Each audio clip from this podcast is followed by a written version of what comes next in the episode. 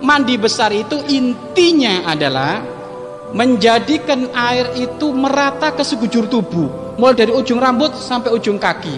Mau pakai sabun nggak pakai sabun nggak ada urusan. Yang penting air itu merata dari ujung rambut sampai ujung kaki.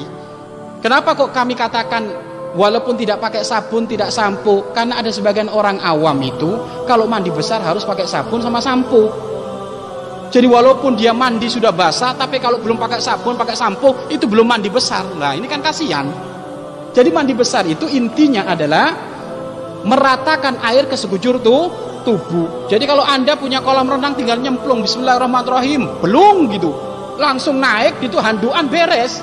Kenapa? Karena semuanya anggota tubuhnya sudah kena ah, air. Adapun sampo sunnah wewangian, sabun sunnah wewangian, nggak pakai itu nggak masalah. Ya kan? Nggak pakai itu tidak masalah, tidak masalah.